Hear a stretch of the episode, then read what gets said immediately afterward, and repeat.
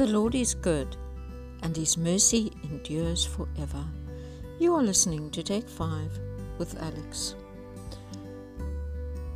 1 Timothy 6, from verse 6 to 12, is where Paul is giving Timothy some good advice. And the good advice that he's giving him is advice that every one of us should take to heart.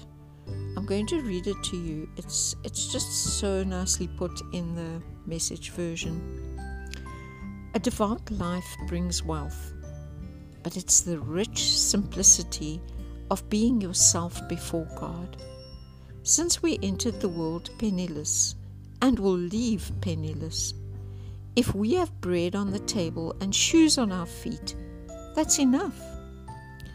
But if it's only money these leaders are after, they'll self destruct in no time.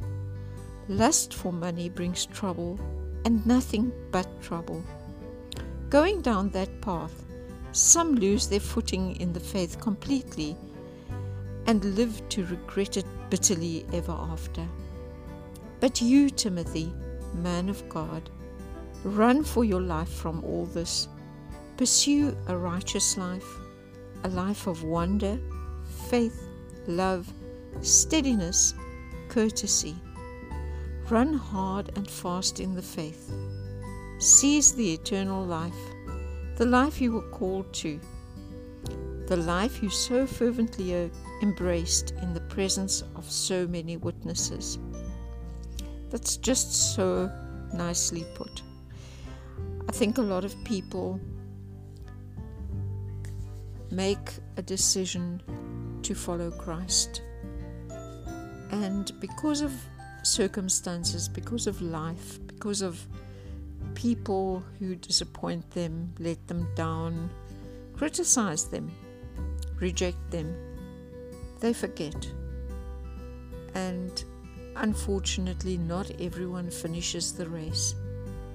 But I want to encourage you today.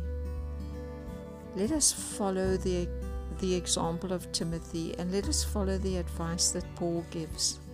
And let us finish the race strong.